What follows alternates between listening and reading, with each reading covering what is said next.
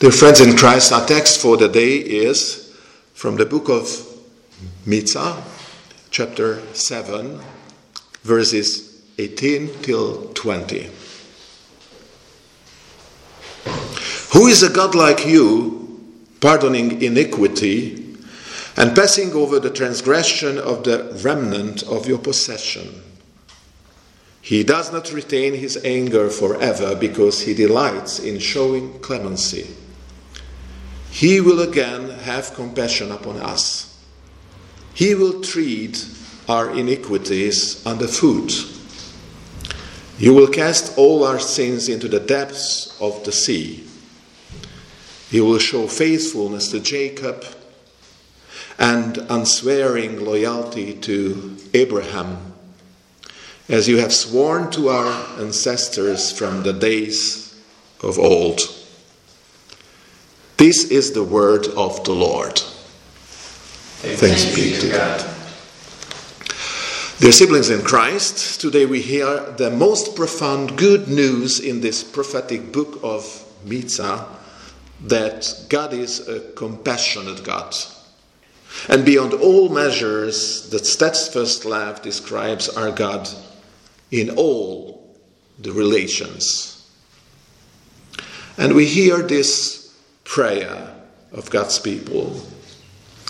First, we can, we can check the historical background to be aware in what circumstances, circumstances God shows compassion, mercy, and steadfast love. The book of Micah reveal, reveals God's message in the midst of a politically unstable situation when social injustice and moral filth was everyday experience during the 8th century before Christ. The northern kingdom had fallen to the Assyrians, and 20 years later, God granted Jerusalem a huge victory over Sanherib with his angel of death. After this, the people enjoyed great riches and prosperity under Uzziah the king Uzziah. But this just made the people more greedy and less caring for the poor. In their thirst for riches and wealth, they lost their thirst for God. Even the clergy joined the race for riches and as priests and prophets served only for hire. And idolatry became widespread in the country. Worship had become a mere formalism, an outward observance of ritual and sacrifice to get God's favor. These were the people that Micah had to preach to. Fully confident of the Lord's cause, he fearlessly denounced the corruption and heartlessness of the political and spiritual leaders of his day. So it's a book from the Old Testament that is fully full with judgment and harsh sentences. But the prayer that we have today all reflects an acknowledgement of where people were. And they were like a flock of sheep living by themselves in the middle of a forest a forest not a good place for a flock of sheep to be, especially by themselves. The predators wait for their prey with the forest, whether it's wolf, bears, tigers. These hungry predators find nothing easier than to have, have helpless sheep to eat. Although the sheep would have nothing to eat in the middle of a forest.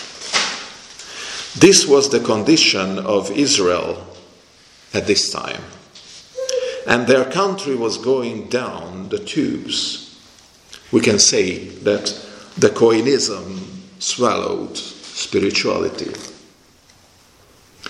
And now comes the promise of a faithful father. And this is the end of this prophetic book of Micah that we can hear today and so how does God answer their prayer is essential, how they will ask their Heavenly Father. As in the days when you came out of Egypt, I will show them my wonders. Think about God did with Moses. With just a staff in his hand, God enabled Moses, a shepherd, to do miraculous things. It was able to turn into a snake.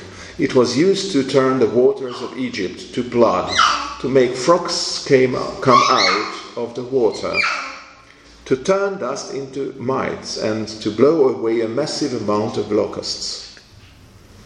When it was placed over the Red Sea, God parted the waters into two.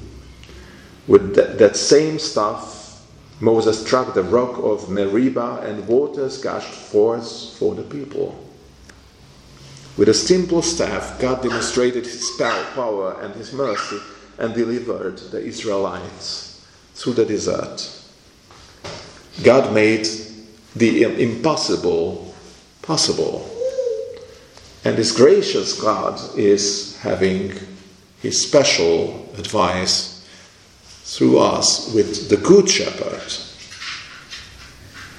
Micah proclaims, Who is God like you, who lifts up sin and passes over the transgression of the remnant of his inheritance? You do not hold on to stay angry forever, but delight to show mercy. You will again have compassion on us. You will enslave our sins and hurl all our iniquities into the depths of the sea. And you will be true to Jacob and show mercy to Abraham, as you pledged an oath to our fathers in days long ago.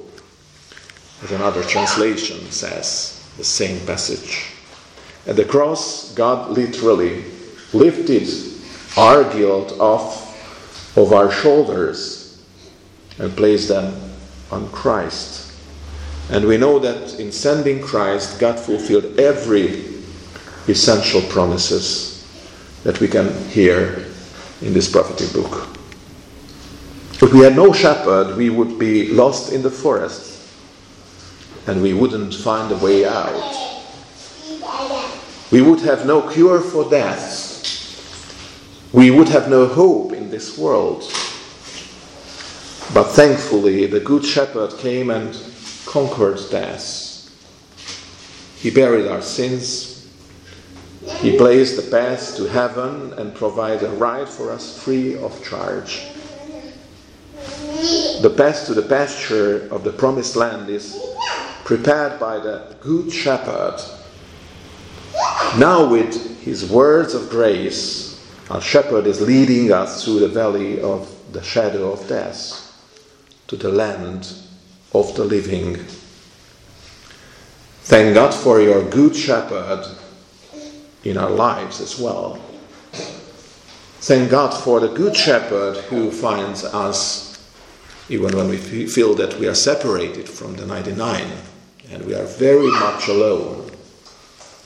We have a God who cares for the one, the one that can be me or you, And the love of God is enjoyed in the relationship, in the community. In verse 18, Micah says of God that He does not retain His anger forever because the delights in showing clemency. In other words, in mercy. God does not delight in wrath or judgment. He takes not pleasure in that. He delights in mercy. The word clemency or mercy in the Hebrew word hesed, and it literally means loving kindness.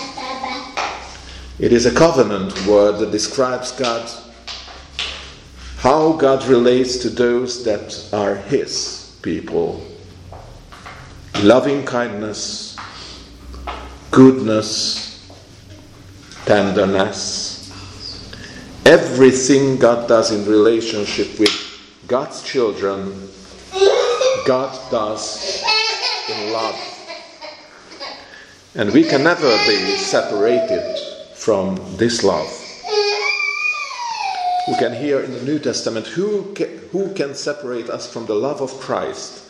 Neither death nor life, nor angels nor principalities, nor powers, nor things present, nor things to come, nor height, nor depth, nor any other creature shall be able to separate us from the love of God which is in Christ Jesus our Lord.